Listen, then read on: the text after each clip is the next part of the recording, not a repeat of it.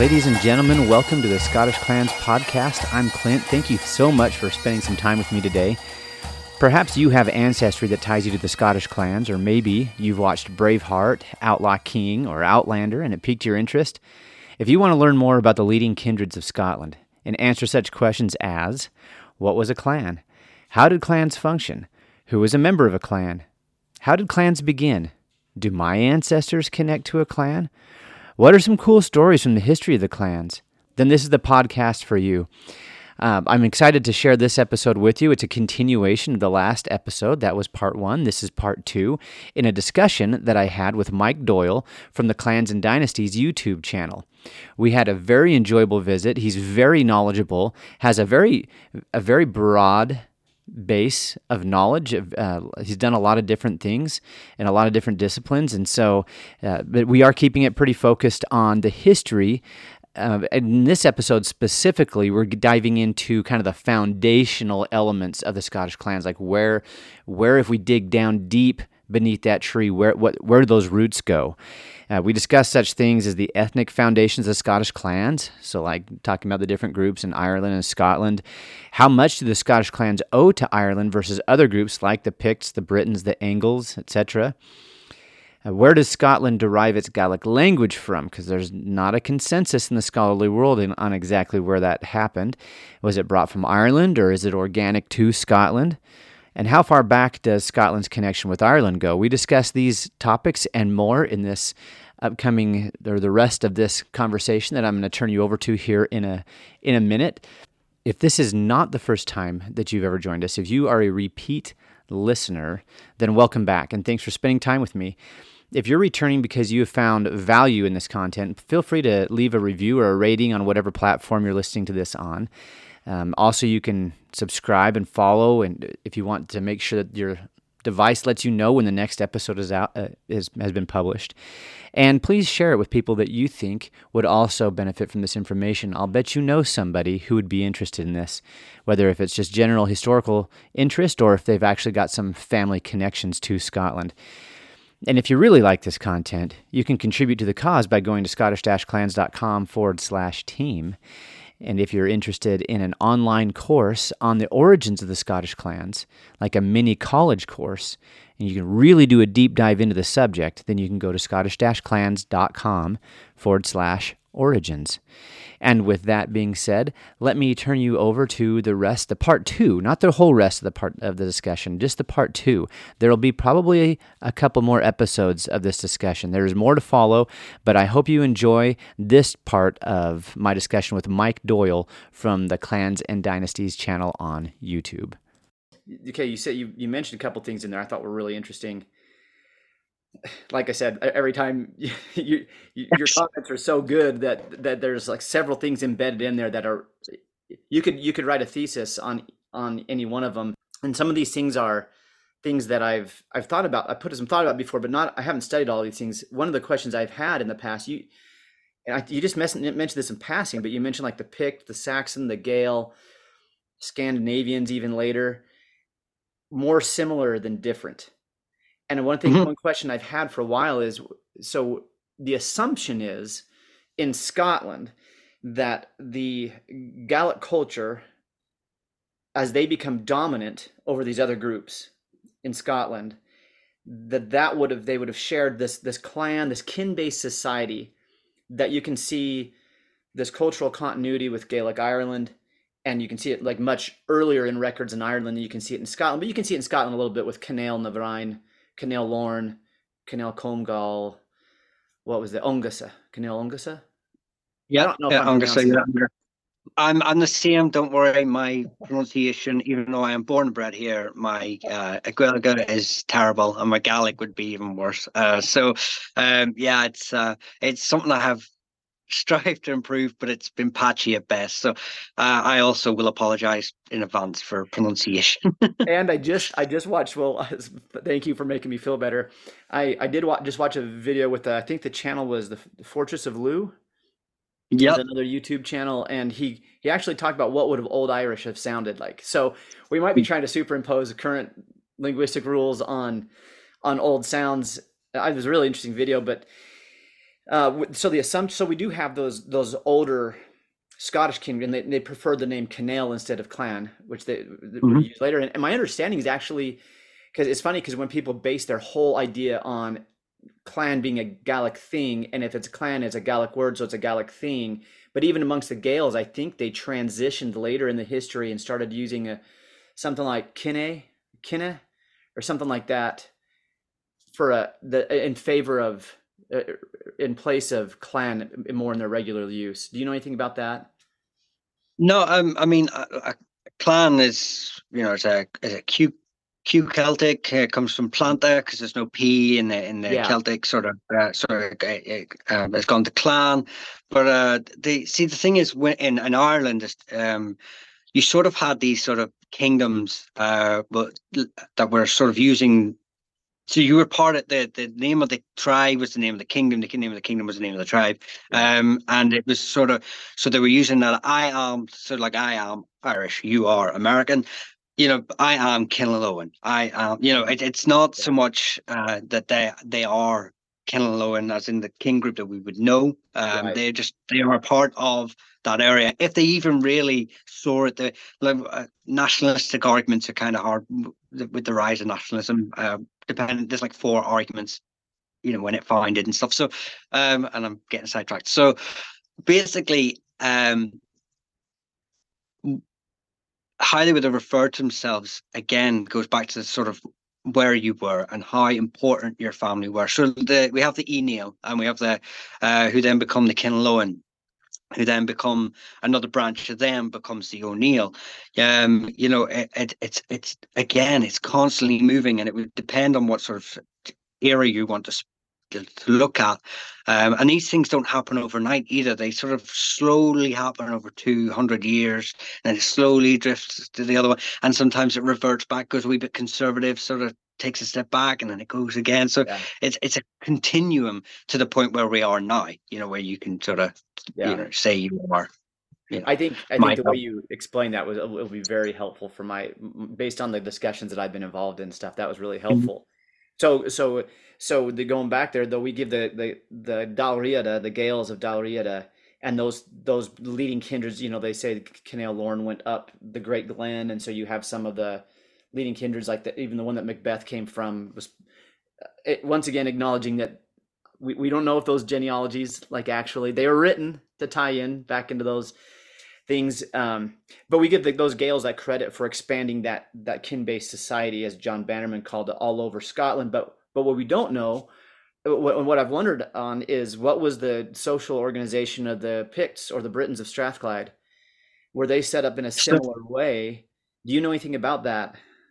Well, uh, first up, uh, I just want to point your sort of viewers to uh, Ewan Campbell would sort of dis- dispute that sort of migration, and yeah, he would sort of argue that, yeah.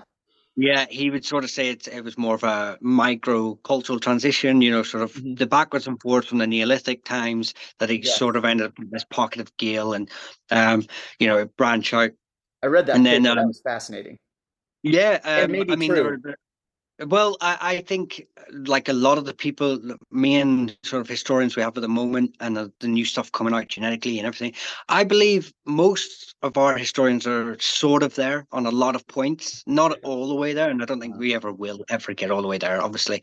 Um, but he's sort of there, and I agree with a lot of his assessments. Some of his other points I don't agree with. Um, and I watched a lecture by Cormac uh, Dr. Cormac McSparron, who sort of argues a little bit against uh, uh, um, you know Campbell's sort of points. So again, it's uh, none of this is when you read a historian's work, none of it's you know there is a little bit of uh, you know art sort of a guess, but it's it, it's founded. They're well founded, obviously. Um, so yeah, I just want to point that first. But if we're going off the, the narrative um, of the Venerable Bede and you know the uh, the Irish monks and all this, that the, the, the Gaels sort of invaded and sort of spread their culture around. Um, we can see that there's sort of some there must have been something. Obviously, uh, we have like Moray. The early kings of Moray are having to justify their legitimize their rule through the King of Lorne.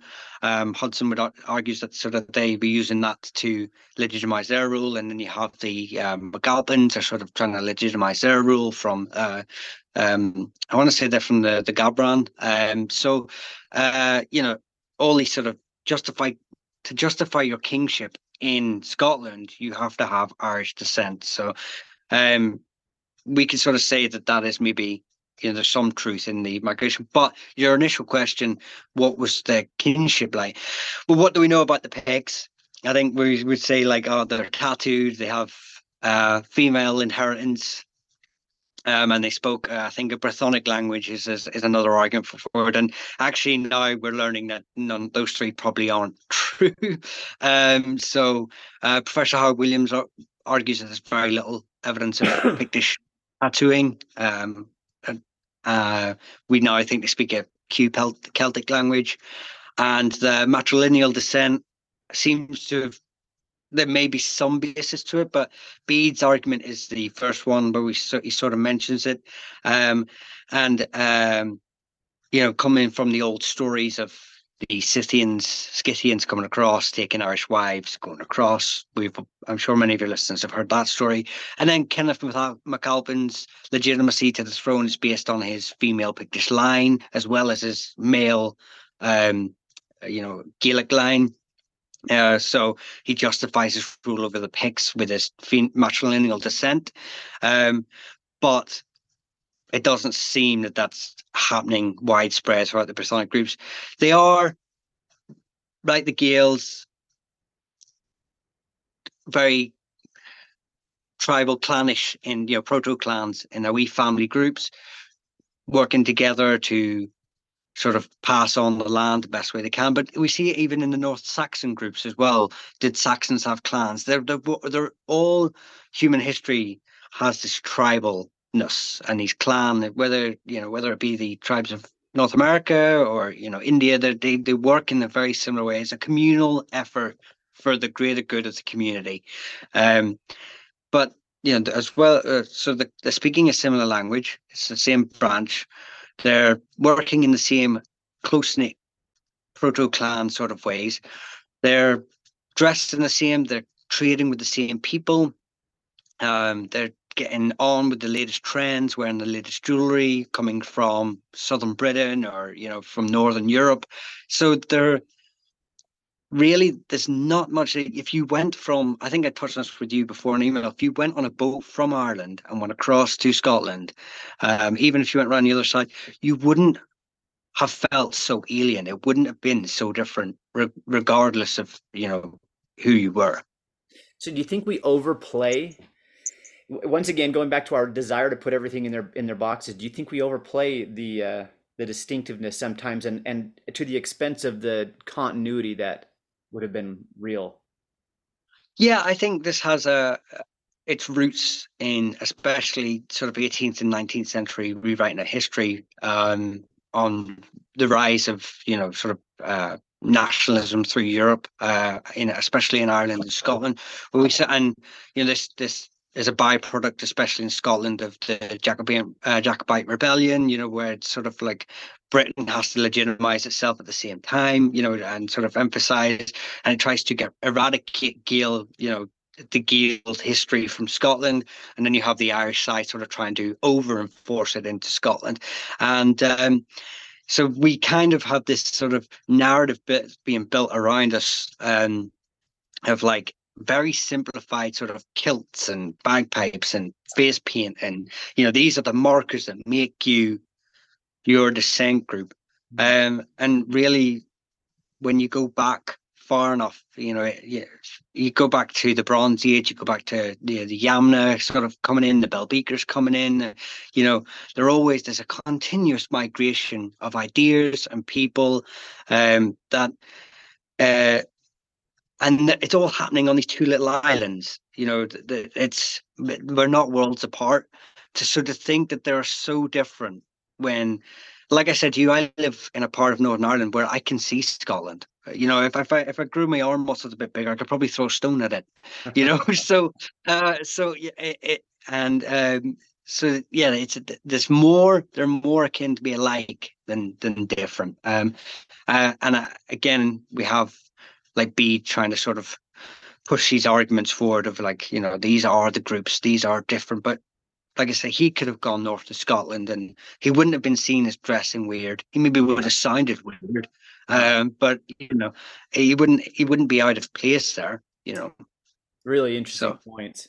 Uh, and just to go back and touch on, we mentioned Ewan Campbell a minute ago. You brought him up, and and to, I don't know if all the I've read his his paper where he argues, but just to for audience members who have not are not familiar with him or his arguments, rather than the traditional narrative of because if you just look it up on Wikipedia or any more the more common mainstream history sources, you'll see the traditional narrative of the Fergus MacEirc and his and he was a leader of a kingdom in Northern Ireland called Dal Riada, but he pushed across the channel there and established himself in the southern Hebrides and, and Argyll. And that's how the Gaelic or Gaelic or whatever language, Q Celtic, part of the Celtic family, comes over to Scotland and they establish that. And then it ends up being the dominant. And then, anyway, um, and but that Campbell's, just, go ahead. Sorry, but that raises another point because we now also suspect, now it's not 100%, but we kind of suspect that the Dal Riada were uh, a, a Brythonic group, yeah. who manifested their family tree to sort of be more Gaelic, you uh-huh. know, um, because uh, the Fiacha who were who referred themselves as the true Ulstermen, who were the you know, um, we see the Dal Riada later on adopting this as well to you know we're the true Ulstermen. Um, you know, but we know it's a later sort of um, uh, affinity to it. So they they sort of adopt it because whether they knew subconsciously that they were from a Brythonic group, uh, but you know they've come across so effectively in a very basic broad stroke. Effectively, they could have come from Scotland, settled in in northeast Ulster, realized the political situation, sidled up to the Neil, tried to be more, you know, with them, said, Oh, we're related, wrote a few names in the family tree. Look, I'm related to Niall the Nine Hostages too.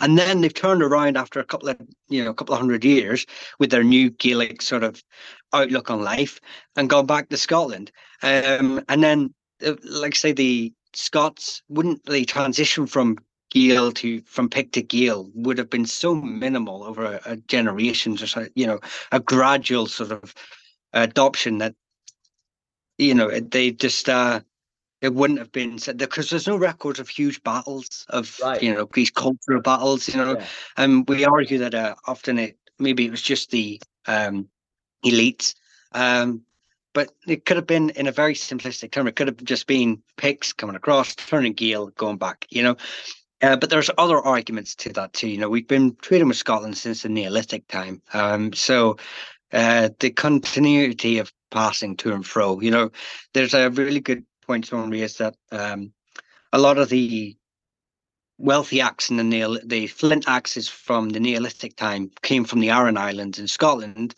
and during the Bronze Age, a lot of the bronze being found in Argyll and stuff like that comes from Ireland. Um, so you know it's the there is a continuous movement between the two so edwin's argument is very valid in that point um that really the pictish sort of people would have had just as much influence on the formation of gaelic culture in 500 bc as the proto gaels would have done on the you know on the Picts for their culture to sort of thrive and become what it was. So, like I say, we can't just have this homogenous there, this homogenous this confederacy of people that yeah. sort of followed the same rules. Yeah, yeah, really. Thank you for for laying that out for the for the listeners. So, Gaelic, Gaelic, Q Celtic may have may have been adopted by Picts who had settled in Northern Ireland and mm-hmm. retained their territories and spread the culture back that way, or may have turned around and gone reconquered generations later, or what was you and Ewan Campbell's argument was that maybe it was as organic to that part of Scotland that became the Scottish part of Dal Riada mm-hmm. as it was to Ireland. Like it, it, and that the Epidii, yeah. the the the was it the Epidii that the Ptolemy described? Was it Ptolemy that described them there? That that was a he may have had for his interpreter as he's writing names of tribes down. He may have had a a Briton with him describing mm-hmm. a group of people, and he uses a P where the, the natives may have used a, a, a Q or a K or a hard C sound, a K. And so that would sh- shape the name of Epidii to something that may have ended up later down the road pronounced more like Yochi, which was a very mm-hmm. popular mm-hmm. name in that in that world anyway. Yeah, so the Cruthin groups, the, those sort of Pictish groups were not just in Ulster, they were down in Leinster, they were all over Ireland. Yeah. Um, and it just shows that. So I, yeah, uh, Edwin's, uh, you laid it uh, much better than I did there. And that, like I said, the cultural sort of mix between the two groups um, over thousands of years um, sort of created the the Gael. But um, you know, there's uh, there's plenty of arguments for and against, obviously. Um, but it just shows that it's it's not as clear cut uh, as much as we would like to to have it sort of um, and these sort of ethno nationalistic arguments that sort of come from it um, don't often help the the, the discussion but um, it, it just shows that you know really we are more connected than we are apart. I, I agree. Yeah i think also you see that desire for it to be tidy amongst americans who mm. are looking back at their ancestry and so where do i come from and who do i come? They need something to tack it down.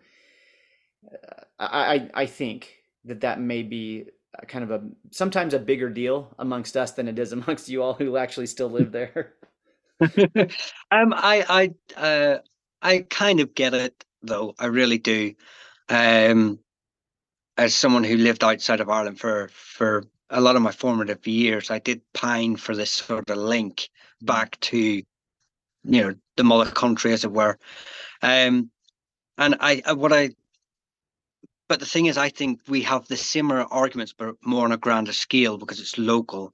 Um we've kind of gone past the clan sort of thing and we've gone more sort of geographical with these political boundaries Whereas I feel that Americans know that they can't really get involved in that because it's not really their issue. So where they they might they've gone down another level back to the the, the base of it, um, which uh, I think is far far more simplistic. And actually, I wish it was more like that on our side, and we didn't sort of uh, get it so deep into it. But um, well, thanks yeah, for not I, holding but, it against us.